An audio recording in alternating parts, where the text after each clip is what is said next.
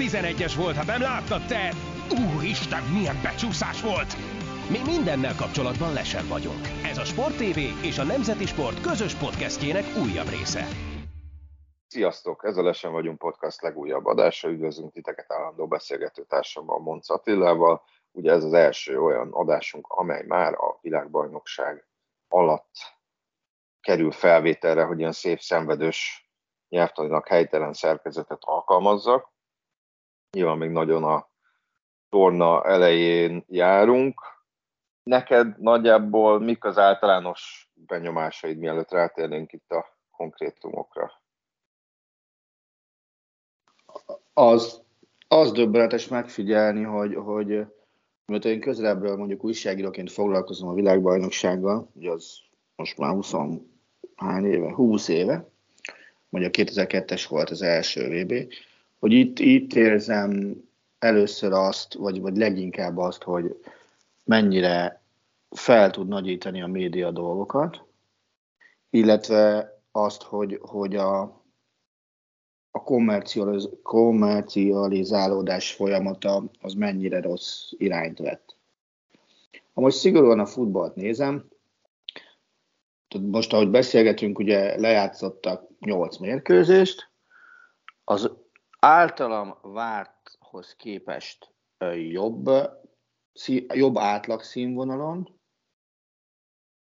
és azt gondolom, hogy, hogy ami még, két dolog hiányzik, olyan igazán nagy szépségdíjas gólt még ugye nyilván nem láttunk, majd a szaudarábiai második gólról lehet, vitatkozni, de, de mindegy. A másik, ami viszont meglepő, hogy azért már pályán volt egy-két olyan csapat, amelyiktől lehetett uh, volna várni, de, de szerda reggelig nincs piros lap a világbajnokságon. Uh-huh.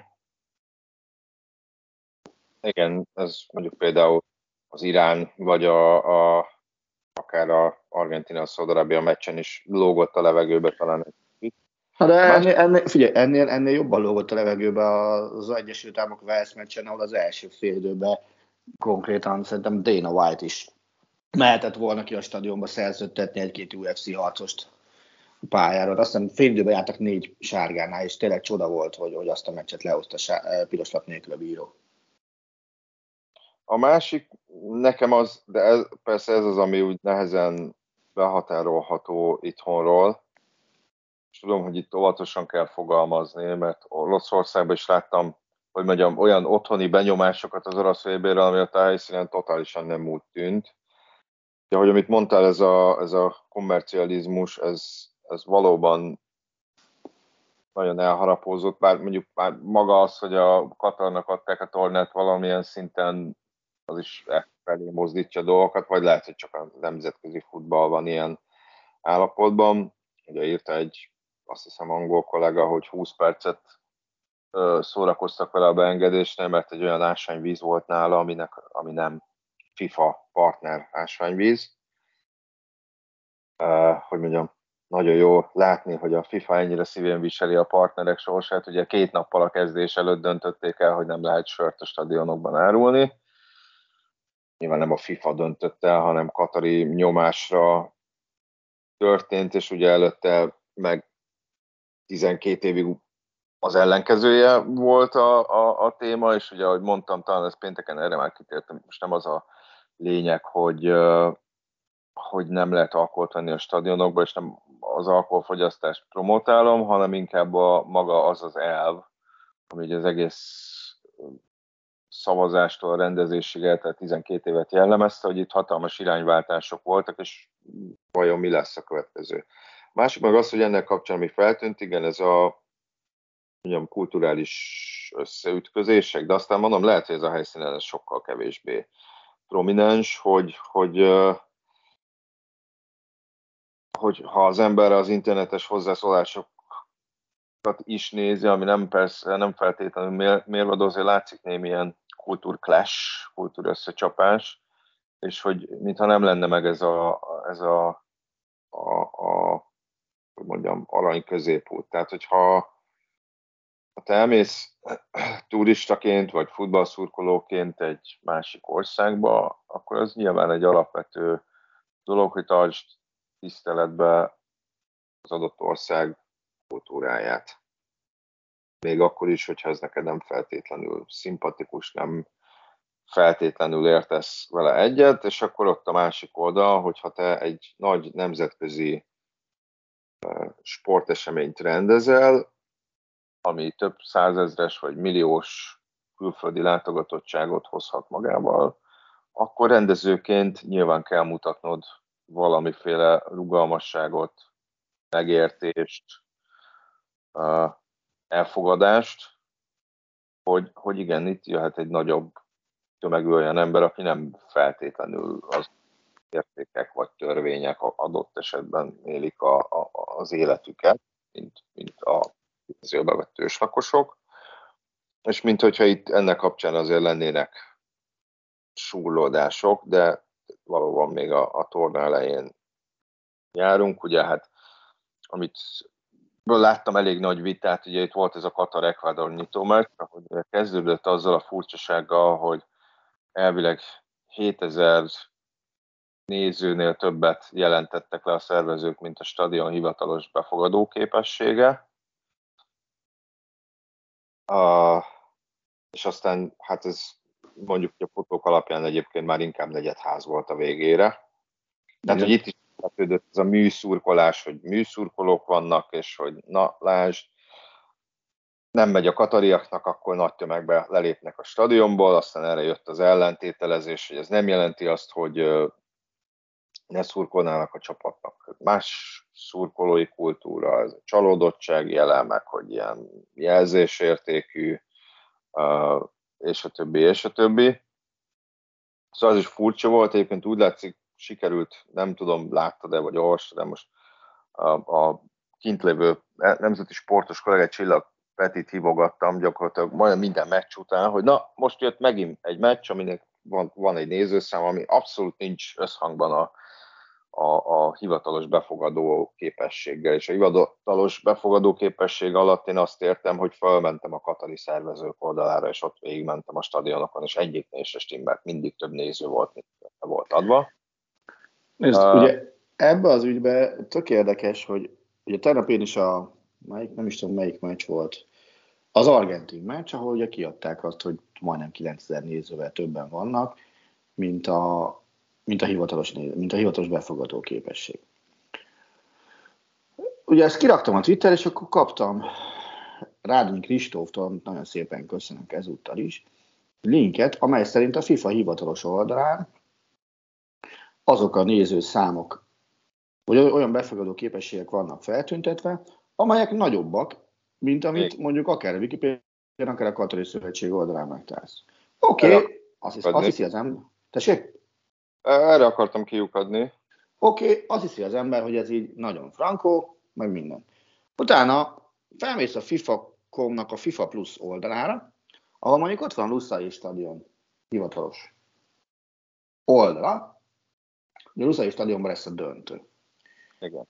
FIFA World Cup 2022 Stadium Capacity, tehát hogy a VB-re a kapacitás 88.966. Semmi gond? Egy, kettő, három sorra lejjebb. Tehát esküszöm három sorra lejjebb, itt van előttem. Qatar's biggest tournament venue, 80 ezer tournament capacity. Na most uh, mi van? Tehát a VB nem torna? Vagy, vagy, vagy nem ugyanaz írta a két mondatot? Tehát szóval ez egy nagyon-nagyon furcsa helyzet, és a másik, amit tudni kell, és ugye azt mondják, hogy VB-ne mások a szabályok, mint, a, mint mondjuk egy, egy normál foci befogadó képesség meg ilyenek szempontjából. Igen, Általában a befogadó képességnél alacsonyabb szokott lenni egy VB meccsen, a stadion befogadó képessége nem magasabb. Azon egyszerű oknál fogva, hogy például kell a hely irgalmatlan mennyiség újságírónak. A sajtóhelyekkel nagyobb felületet veszel el, mint hogyha oda embereket ültetnél, hiszen mondjuk ki kell tenni például asztalokat, amin lehet írni, és több helyet foglal el effektíve. És azokat szokták később visszaakítani normál mértékű sajtóhelyé. De most a hasonlítésre mondom, de mennyi, mennyi lehetnek az asztalok? Az úgy mondjuk azt a szektorrészt felezi durván? Ugye Oroszországban általában három főre jutott egy asztal, ami szerintem olyan hat normál széknyi szélesség lehetett. Nagy, nagyjából ez igen, ez, ez stimmelhet, és azért egy média tribűn rész, az, az az nem százas nagyságrendű feltétlenül. Tehát megvannak erre a megfelelő előírások, nyilván tornánként eltérő, hogy mekkorának kell lennie egy-egy média tribűnnek, de bizony a döntőre az már ezres nagyságrendűnek kéne, hogy legyen. És ehhez képest nagyon furcsa az, hogy, hogy, hogy úgy van megadva a kapacitás, hogy VB meccsen nagyobb, mint egyébként. Nem tudom, hogy ez utólag módosított lett a felháborodás hatására, vagy valaki megmarhult és nem ismeri a, a szavak jelentőséget, vagy mi marhultunk meg, hogy nem, tudunk, nem látunk valamit, amit, amit látnunk kellene, de, de az kétségtelen, hogy, hogy nagyon furcsák ezek a számok, és azt azért senki se higgye, hogy ma engedik azt, hogy, hogy a világban a stadionok 120-130 százalékos kapacitással működjenek. Lehetetlen. Figyelj, mondjuk a, a, az alap a, a szervezők oldalán, mert az furcsa volt, hogy, hogy itt ilyen 40 ezer, 60 ezer, 80 ezer, ugye egy stadionnak a befogadó képessége az, az hogy mondjam, tehát az, az nem, nem ilyen kerek szokott lenni, és nekem a Peti a, FIFA média platformjáról küldte el a, a, a kapacitásokat tegnap reggel. Gondolom azért, hogy hagyjam már békén ezzel a témával, és ne hívjam föl többet emiatt. Uh-huh. Ismerjük Petit, ahogy dolgozik. És ott, valóban ilyen, hogy mondjam, normálisabbak vannak, hogy mondjuk Kalifa nemzetközi stadion 45.857, és ott a Lusailnak is ez a 88.966 van megadva, ugye, és az egész meg van csillagozva, hogy a stadionok kapacitása változhat az adott meccseken. Ugye egyébként utána a stadion után, vagy a, a torna után ez nyilván csökkenni fog, mert vannak stadionok, amelyeket visszabontanak, elbontanak, ugye aztán újra összeraknak majd Afrikában. Úgyhogy ez is egy ilyen furcsa adalék volt, az biztos, hogy itt az első két nap ez engem egy kicsit megzavart, uh-huh. de mindegy, hát ez is egy, ez is egy ilyen, ilyen adalék. Hát a másik meg ugye nyilván a hosszabbítások, az az, hogy, hogy az angol meccsen, hát nem is tudom, hogy ott már a, azért a, a 25 perc körül volt talán, ha jól emlékszem. 14 perc volt az első félidő hosszabbítása, ugye ott volt egy biztos ápolás a kapus sérülése miatt, akit aztán engedtek játszani, lement, visszajött, megint lement. De ugye Kolina megmagyarázta, hogy itt annak az a lényege, hogy most nagyon nagy időhúzásra nagyon odafigyelnek, de, de hát azért basszus. Ezek gyakorlatilag tényleg ilyen, ilyen fél-fél időnyi hosszabbítások. Tehát, hogy hogyha 9 órás meccsek lennének, elég nagy bajba lenne a nyomtatott nemzeti sport labzárta ügyileg. Ezt akartam mondani, hogy azért dolgoztunk ott, és gondolj bele, most egy világbajnokságon. A világbajnokság általában a következő időszakra bírói ítéleteket, felfogásokat illetően precedenssel szokott szolgálni, hiszen egy-egy ilyen torna előtt, bocsánat, jönnek elő a nagyobb újdonságokkal.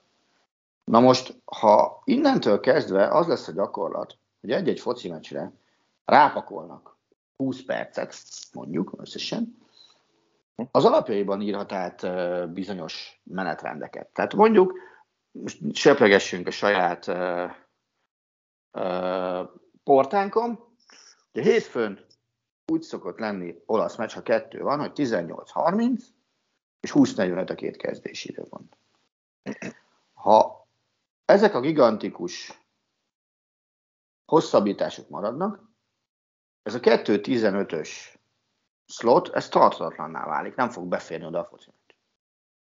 De ugyanez igaz mondjuk a francia bajnokságra vasárnap, amikor 13 és 15 órakor van meccskezdés, és ez a televízió nem biztos, hogy tudja tolerálni, vagy át kell akítani a bajnokság menetrendjét, vagy le kell jönniük a, a, a bíróknak arról a szerről, amit bevettek ezen hosszabbítások kapcsán. Hát most nem tudom, hogy a szériának mennyire pontos a következő forduló menetrendje, ez a január 4 szerda. Abszolút pontos, a, a, arra ja. gondolsz, hogy két, öt időpont van, és Igen. minden nap, vagy minden időpontban két meccs. Erre gondolsz, ugye? És, 30. és borzasztóan egymásra vannak indítva a meccsek. 12-30-kor kezdődik. 30-as meccsnél, ugye első félidő hosszabbítás nélkül véget ér 13-15, 13-30-kor folytatódik a második félidő, véget ér 14-15. Na most az olaszoknál amúgy is szeretnek játszani hosszabbításokkal, de ha erre rászámolsz... Mondjuk... Ne, ne, ne menjen a meccs végéig. Az olaszok nem szoktak elkezdeni a meccset 14-30-kor vagy 14-0-kor, pár perc csúszás van a meccsek 80%-án. Egy-két-három perc már az elején úszik. Egy 20 perc hosszabbítással már belefolysz a másik Mint az állat, persze.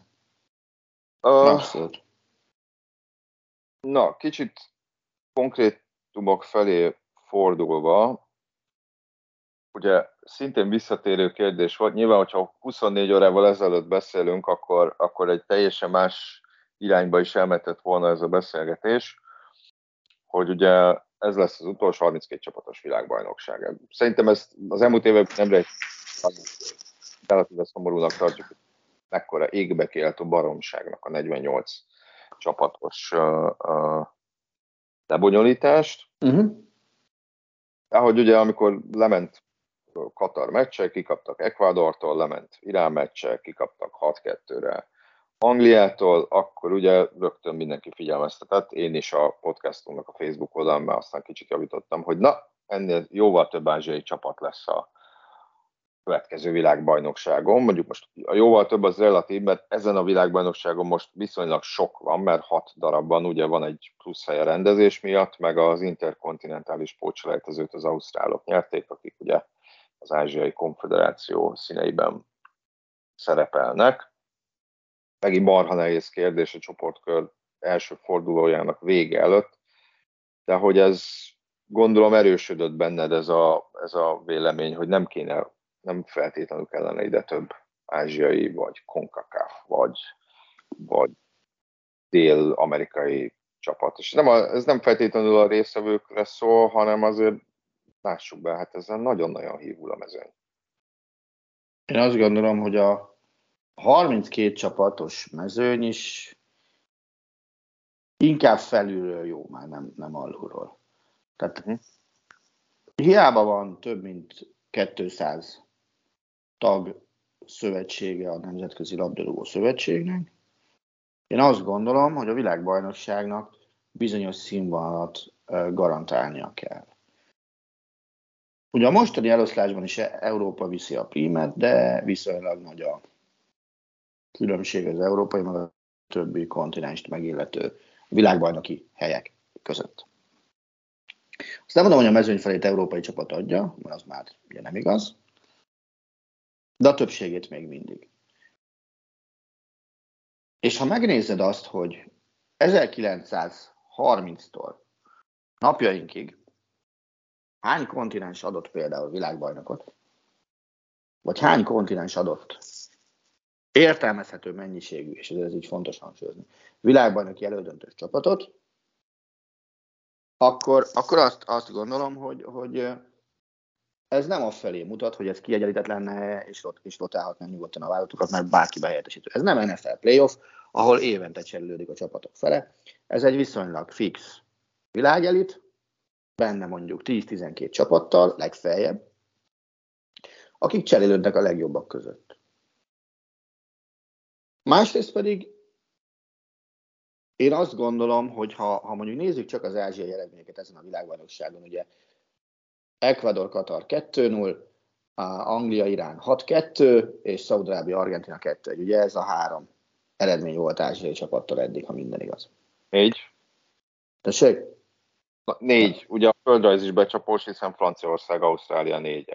Ja, jó, oké, okay, oké. Okay. Ausztráliát én bár tudom, hogy az ázsiai konfederációban játszik, de nem, nem tudom ázsiai országnak tekinteni elnézést érte. De oké, okay, tekintsük azt is akkor ázsiai országnak FIFA szempontból. Én azt gondolom, hogy hosszú távon is igaz lesz erre a világbajnokság, hogy inkább a szaudiak Argentina elleni győzelme lesz kiugró, nem pedig azok az eredmények és mutatott játékok, amiket főleg például Katartól látunk. Amire én visszaemlékszem, ennyire vakon lévő címvédőt, vagy a házigazat én még nem láttam. Uh-huh. Tehát, hogy 2002-ben Korea úgy ment neki a világbajnokságnak, hogy addig meccset se nyert vb És de mindenki azt hitte, hogy pofozógép meg minden ilyesmi, de Korea össze tudott rakni egy olyan csapatot, amely a csoportkörből még viszonylag kis háttértámogatással jutott tovább. A többit azt hagyjuk, hogy mi volt az én szakaszban, mert ott már, ott már olyan HC volt, ami engem egy perc alatt Amerikáig repítene. Kb. Pedig az nem lenne egyszerű. De a későbbiekben ugye ki volt még házigazda, ugye 2006-ban Németország, BB bronz, 2010-ben Dél-Afrika, oké, hogy kiestek a csoportkörből, de, de, de ezért nem, nem, nem voltak ilyen gyengék, ugye 2014 Brazília elődöntő, 2018 Oroszország negyed döntő. 2022 Katar, simán lehet, hogy 3 3 vereség, 0 rúgott gól. Ez is, benne, ez is benne van. És, és ha belegondolsz, hol, hol helyezkedik el Katar például Ázsia futballjában, ugye viszonylag friss Ázsia a bajnoki címük van, mint a kontinens legjobbja. Tehát, ha ezt tovább fejti az ember, és úgy, úgy nyertek kontinens, hogy az arab emírségekben nyerték, és százszázalékosan te végigvették a mezőt. Tehát ők a legjobb ázsiai csapat. Ilyen a napon uh, okkal gondolhatunk arra, hogy Katar például ott lesz a következő világbajnokságon is. Na de szükség van ilyen játékra, VB-n, ami a sportág ünnepe. Nyilván úgy nem lehet neki menni, hogy, hogy zárjunk ki minden ázsiait, de azt gondolom, hogy az nem helyes, hogy a minőség rovására a mennyiségnek adunk teret. Már pedig ez fog történni.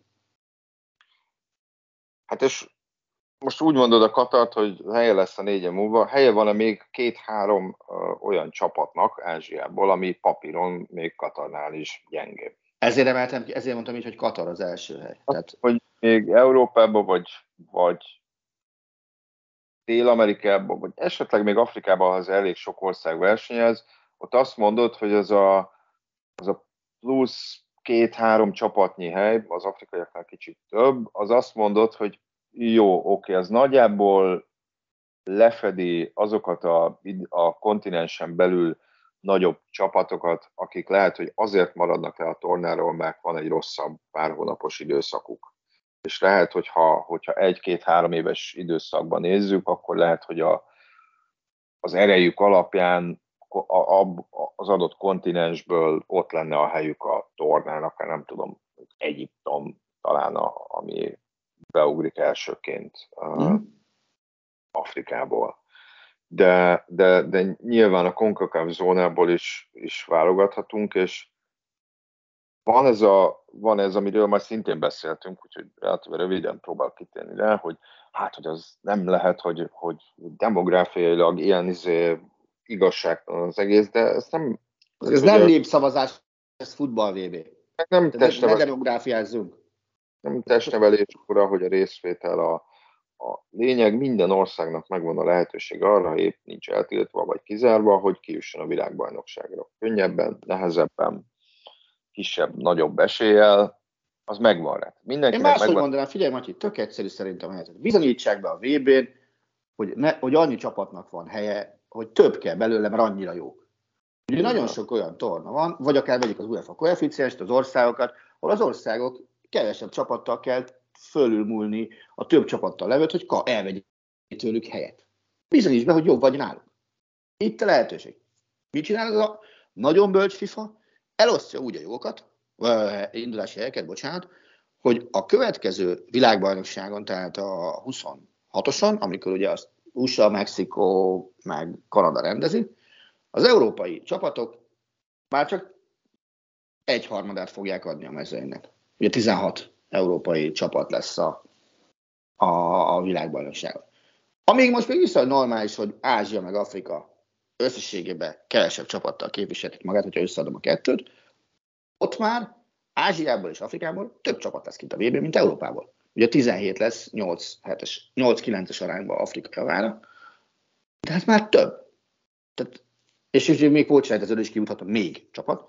Tehát ne hülyeskedjünk már basszus. Tehát én, én, én a futball világbajnokságon nem azt akarom nézni, hogy oké, okay, legyen több csapat, de a nívó menjen a békasegg alá. Futball világbajnokságnak a legmagasabb színvonalú válogatott sorozatnak kell lenni. Nem az lesz. A másik meg az, hogy, a másik meg az, hogy, hogy hát hogy, hogy ezek a csapatok nem játszanak nagy európai ellenfelekkel, vagy dél-amerikaiakkal, és, és, hogy, és hogy az kell, hogy előre lépjen a futball.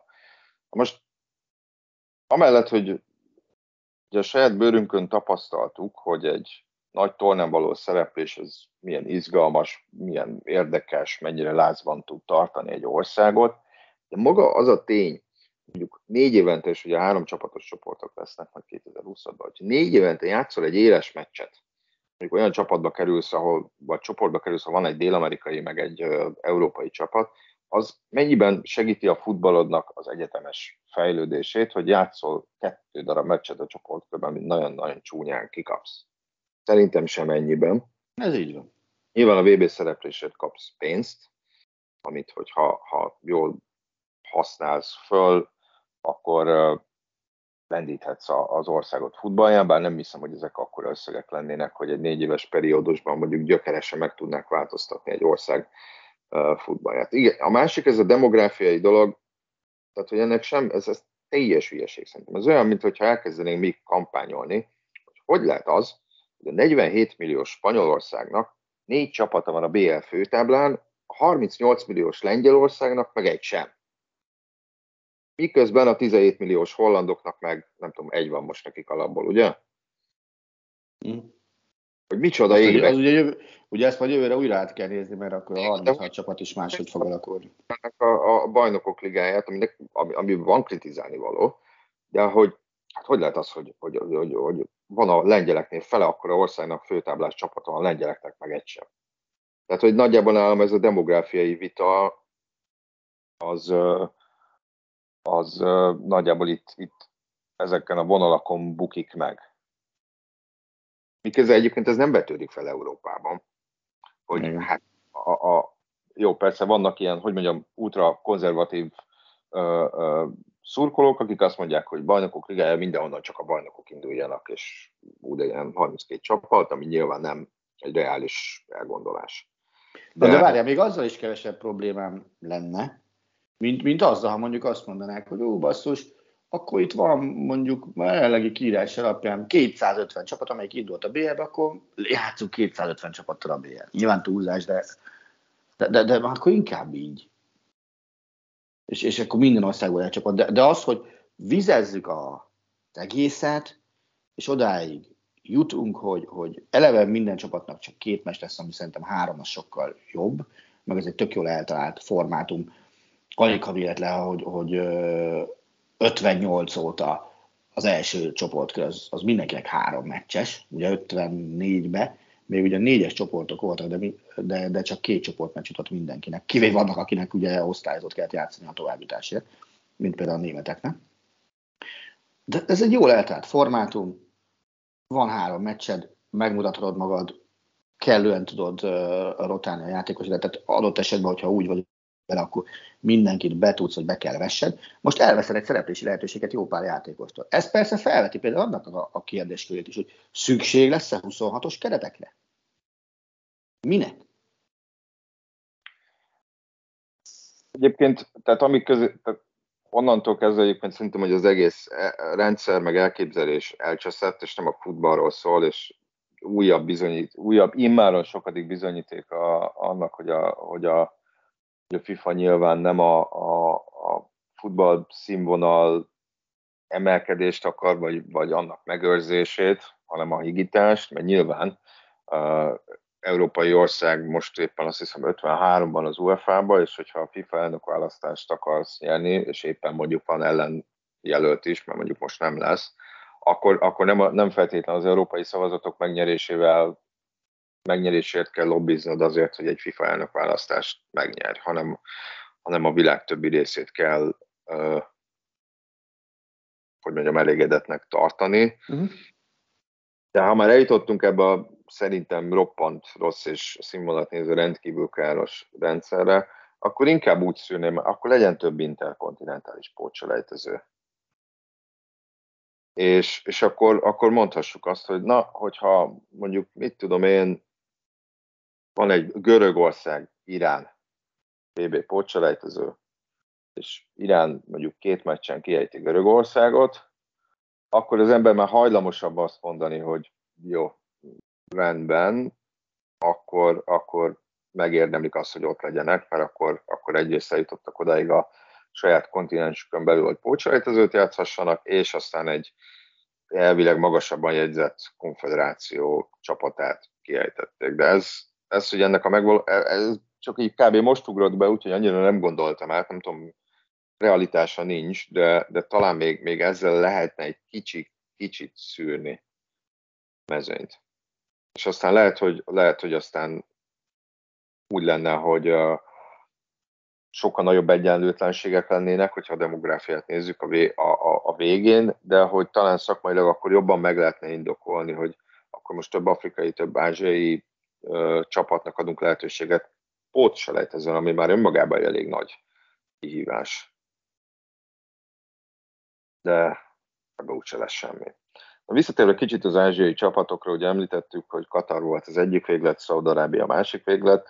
Itt nem tudom, hogy nem lehetett az a háttérben egyébként, amellett, hogy gyakorlatilag ez a Saudi, ez egy, ez egy, ez egy történelmi siker nyugodtan, hogy a Kater kapcsán azt lehetett olvasni, és nem néztem őket rendszeresen az elmúlt négy évben, ezt most töredelmesen bevallom, hogy spanyol kapitány van, idézőjelben spanyolos focit akarnak, mezőnyfölényre törekednek, míg Szaudarábia kapcsán azt lehetett, azt emelték ki nagyon sokan, hogy, hogy az ázsiai selejtezőben egy nagyon jól védekező csapat volt, és hogy a kettőt nézve, hogy akkor inkább Katarnak kellett, hogy mondjam, újra kalibrálni a játék rendszerét, vagy, vagy játék felfogását inkább a, a, a BB-re, mint a szaudiaknak. És nyilván ez egy sokkal nehezebb dolog, és arra a BL kapcsán is beszéltünk, hogy amikor van egy olyan csapatod, ami úgy játszik, hogy hozzá van szokva ahhoz, hogy kézben tartja a meccseket, de hirtelen szembe jön egy jóval magasabb színvonalat képviselő ellenfél élesben, mm. akkor sokkal nehezebb adott esetben átállni arra, hogy neked most védekezned kell, és a hátadot a falnak kell vetni. Amellett, hogy a labdabirtoklási arány az nem volt egy ilyen nagyon szélsőséges a Katar-Ecuador meccsen, de nyilván ebbe az a két gólos előnyét is bele kell számolni, hogy utána nyilván egy kicsit uh, visszavettek. Tehát, hogy lehet, hogy a szaudiaknál uh, ők sokkal inkább a megszokottabb játékokat tudták játszani az argentinok ellen, mint tette az Katar-Ecuador ellen. Amellett, hogy és most hozzáteszem, hogy az argentin meccsből az első félidőt láttam, mert utána egy orvosi vizsgálatot kellett vinnem a gyereket, és ott nem a második félidő ment a tévébe, hanem a mancs őrjárat. Valószínűleg az anyukák megöltek volna, hogyha elkapcsolok. Tehát, hogy az első félidőben, amikor ugye a Messi 11-es góljával vezettek az argentinok, azt néztem, hogy olyan magasan védekeznek ezek a, az a, a szaudiak, hogy, hogy igen, egyrészt itt egyfolytában sikerült leseállítani az argentinokat, de hogy az előbb vagy utóbb ez, ez ez vissza fog ütni, hogy jönni fog majd egy olyan ütempassz, amikor már nem, nem les gól lesz a végén, hanem egy rendes gól, na hát ehhez képest, hogy a Szaudarábia szerzett kettőt, és hogyha már arról beszéltünk, hogy Szaudarábia milyen jól védekezett itt az ázsiai selejtezők során, mindenki azt mondta, hogy a gólszerzésre hatalmas nagy gondok lesznek. Tudod, mikor szereztek, mikor szereztek a szaudiak két gólt legutóbb? Három éve talán?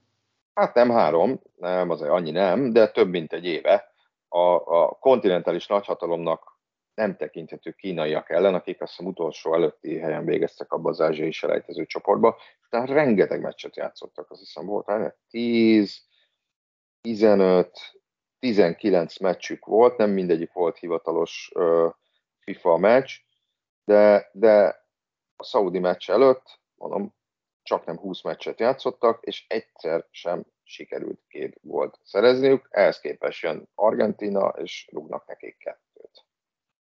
Köztük az egyik uh, játékos, uh, ugye Aldafszari, aki a Aldafszari, ő a, ő a tízesük, ő a csapatkapitányuk, őt tekintik a, az egyik legtechnikásabb játékosnak, de másik ott volt Saleh al shekri aki, aki meg októberben tért vissza, azt hiszem fél év kihagyás után, csak hogy ezt így hozzátegyük. A meccset azért azt gondolnám, hogy, hogy az első félidőnél kéne kezdeni, ahol is, ugye az argentinok négy gólt rúgtak. Amiből egy volt 11-esből, lehet, hogy nem kellett volna megadni. aztán meg három volt lesről. Egy tök egyértelmű lesről, azt lehet volna egyébként a legkönnyebben elkerülni szerintem ugye a harmadikon. A másik két les az, az ilyen millimétereken, centiken, de talán még azt is mondom, hogy bírói felfogásokon múló les lehetett, de egyet se adtak meg. Az első fél azért a differencia nagy volt, még akkor is, hogyha Szaudarábia már abban a játék részben is megmutatta, hogy borzasztóan magasan képes védekezni, és olyan szintű lesreállítási mutatókat produkált, hogy, hogy az valami elképesztő. Tehát az argentinok figyelmére, figyelmetlenségre jellemző, hogy még 40 perc sem kellett hozzá, hogy hatszor legyenek lesen, és ez a hat az olyan magas szám, hogy az előző vb sem tudta elérni senki sem, nem 40, 90 perc alatt sem. Tehát, oké. Okay. Másrészt, ugye azt meg kell jegyezni, hogy Hervé Renár a Szaudiak szövetség kapitánya. A H betűt nem, mert a franciák. Örvé, nagyon jó, éljek, éljek én. Szóval Örvé Renár, a franciák szövetségi, a francia szövetségi kapitánya Szaudarábiának, csak összerakom egyrészt véletlenül azért a fénylőben mondhatott egy nagyszerű motivációs beszédet, ez tőle nem szokatlan. Másrészt elég durván változtatott a pressingen a második félidőre, és, és az első félidő még nem folyamatos és, és, és következetes nyomást, azt a második félidőben nagyon durván előtette, és az első gólt azt így is hozták össze a, a, a szaudiak, hogy, hogy gyakorlatilag levadázták a, a labdát, a, a passzsávokat elzárták messzitől, és onnantól kezdve megvolt a, a, a lehetőség. Aztán, hogy a második gól az szükségszerű volt, vagy nem, azt a jó Isten tudja, mert ott azért pár argentin felelősségét fel lehet vetni kezdve a felszabadításra képtelen Otamendi-től, a folytatva Molinája és De Paul-dal. Hát meg El Dafsari parami szépen betette azt a bal felsőbe. Uh-huh.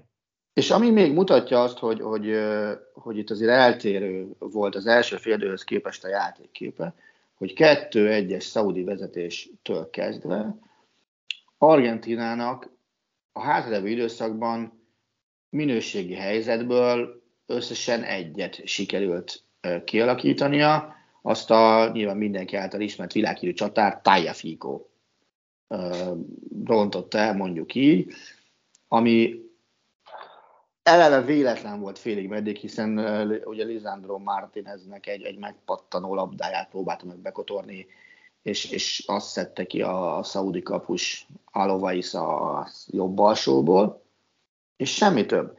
Na most, ha te Argentina vagy, azért jössz ide, hogy Messi-t elbúcsúzta a világbajnoki címmel, van majdnem 40 meccses veretlenségi sorozatod, és van a hosszabbításra együtt vastagon 40 percet arra, hogy egyenlíts, akkor támadójátékban ennél, ennél sokkal többet kellene nyújtani. Nem tudom, hogy Los Celso hiánya mennyiben befolyásolta ezt az argentin támadjátékot zárójel szerintem eléggé. De ettől függetlenül nem kellett volna ennyire impotensnek lenni a, a, a támadójátékban, mint amit Argentina a második fél produkált.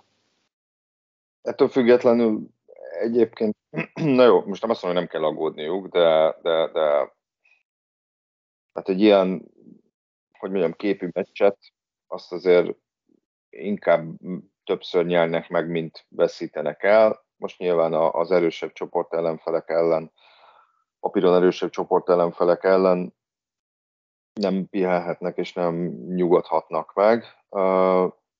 Ugye itt olvastam olyan felvetéseket is, hogy, hogy na igen, de hogyha csoport második lesz Argentina, akkor nem a brazilok ágára kerül. Persze, ez, ez valóban igaz, de ha, ha csoport második lesz, akkor, akkor, akkor viszont valószínűleg a franciákkal játszik rögtön a nyolcad döntőben. Hmm. Hát, hogy nem mondanám, hogy nem hiszem, hogy ilyen, ilyen megfontolás vezetné, most nem ezzel a meccsel, csak hogy mondjuk később ez akár megfordulna a hmm. fejében, hogyha mondjuk a csoport elsőségük azon múlik, hogy kell-e még ott rúgni, vagy nem. Ugye az már biztosnak tűnik, hogy, hogy csoport második Argentína, ha az eredmények papírforma szerint alakulnak, akkor nagyon nehezen lesz. Hiszen neki most Senás szerint az a dolga, meg kell vernie Mexikót és Lengyelországot. Hat ponttal. Tessék?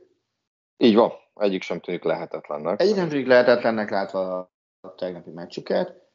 De hat ponttal Argentina vélhetően csoportelső lesz, mert azért én nem tudok abban a világban, abban a világban egyelőre elmerülni vagy hinni, hogy Szaudarábia még legalább szerez az átlevő időszakban. Történjék bármi is. Bár, bár ez a lengyel válogatott, ez továbbra is olyan töketlennek tűnik, mint, mint, mint amilyen szokott lenni világversenyen az elmúlt időszakban. Hát négy évben nagyon szörnyű. Egyet láttam őket, de hogy visszatérve az argentinokra, nyilván ez egy tényleg sokkoló eredmény, és, és ez egy olyan eredmény volt Szaudarábiától, amit, amit, hogyha nem is jutnak tovább a csoportjukból, az biztos, hogy, hogy, hogy az ország válogatott futballjának legnagyobb sikerei között fogják emlegetni még elég hát, sokáig. Szerintem nem azok között, hanem a legnagyobb sikernek fogják majd fel, én azt gondolom. Nagyon helyesen.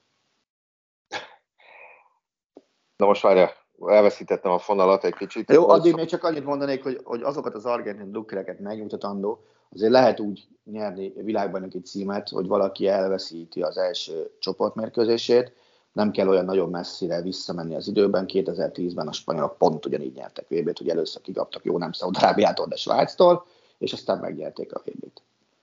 Így van. Ellenben mondjuk, a, a, hogyha az esélyes csapatokat nézzük, a papíron esélyes csapatokat, azért a franciák meg az angolok elég szépen bekezdtek. Nagyon szép pillanat volt tegnap, hogy már épp írtam volna ki a Twitterre, hogy Rabiónak vajon mi a funkciója ebben a csapatban, az, hogy adjon gólpaszt, meg, meg szerezzen gólt. Mi más lenne? Aztán gólpasszolott, mert ugye hát azért a franciákat elég jelentősen sújtották a sérülések, és sújtják is, mert ugye uh, Lucas Hernández elveszítették tornán. Az, hogy a franciák elvesztették, engem nagyon nem érdekel, az sokkal inkább, hogy a Bayern München is elvesztette erre a szezonra. Ugye itt a Konati Upamecano belső védőpáros volt, uh, ugye a középpályán most, most nagyon papíron ugye mondjuk a, a két védekező középpályás az Chouameni és Rabiot volt, ugye alapjáraton nem ők lettek volna, de hát a kettő közül Chouameni volt az, aki inkább hátrébb maradt ott a, a, a, a belső védők környékén sertepertélt a támadásoknál, Rabiot meg a baloldali félterületen volt, tehát nem a szélen, nem is középen, de ahogy az első 25 percben én úgy éreztem, hogy ott neki semmilyen funkciója nincsen. Tehát, hogy így, így van, létezik, látjuk, hogy ott van, mhm. de nem azért látjuk, hogy ott van, mert, mert olyan megmozdulásai lennének, aztán jött egy gól, meg egy, egy uh, gólpassz. Tegyük hozzá úgy, hogy az ausztrálok uh, vezettek, és aztán utána sikerült négy volt szerezni, úgyhogy uh, hogy Giroud egyből ugye kettőt vállalt magának, és be, beért egy Thierry Henryt a, az örökranglistán, a francia válogatott örökranglistán, a gólokat tekintve, és aztán itt van az, amit már, már rajtam kívül is nagyon sokan, nagyon sok helyen felvetettek, hogy ennek a csapatnak, bármennyire is furcsán hangzik, uh, lehet, hogy jobbat tesz az, hogyha Zsíru kezd, és nem Karim Benzema, aki ugye szintén lemarad végül a tornáról, bár már kiment Katarba a csapattal, és, és nyilván vannak olyanok, akik fölhördülnek, és azt mondják, hogy Karim Benzema sokkal jobb játékos Olivier Zsirunál, és elkezdhetünk dobálozni számokkal, és meg is győzhet, természetesen még lehet én is arra hajlok, hogy, hogy Karim Benzema jobb futballista Olivier Giroudnál, de az egy teljesen más kérdés, hogy a francia válogatott mikor funkcionál jobban, akkor, hogyha Karim Benzema van ott elől, vagy az, hogy Olivier Giroud. És ez már korán sem annyira egyértelmű kérdés, szerintem.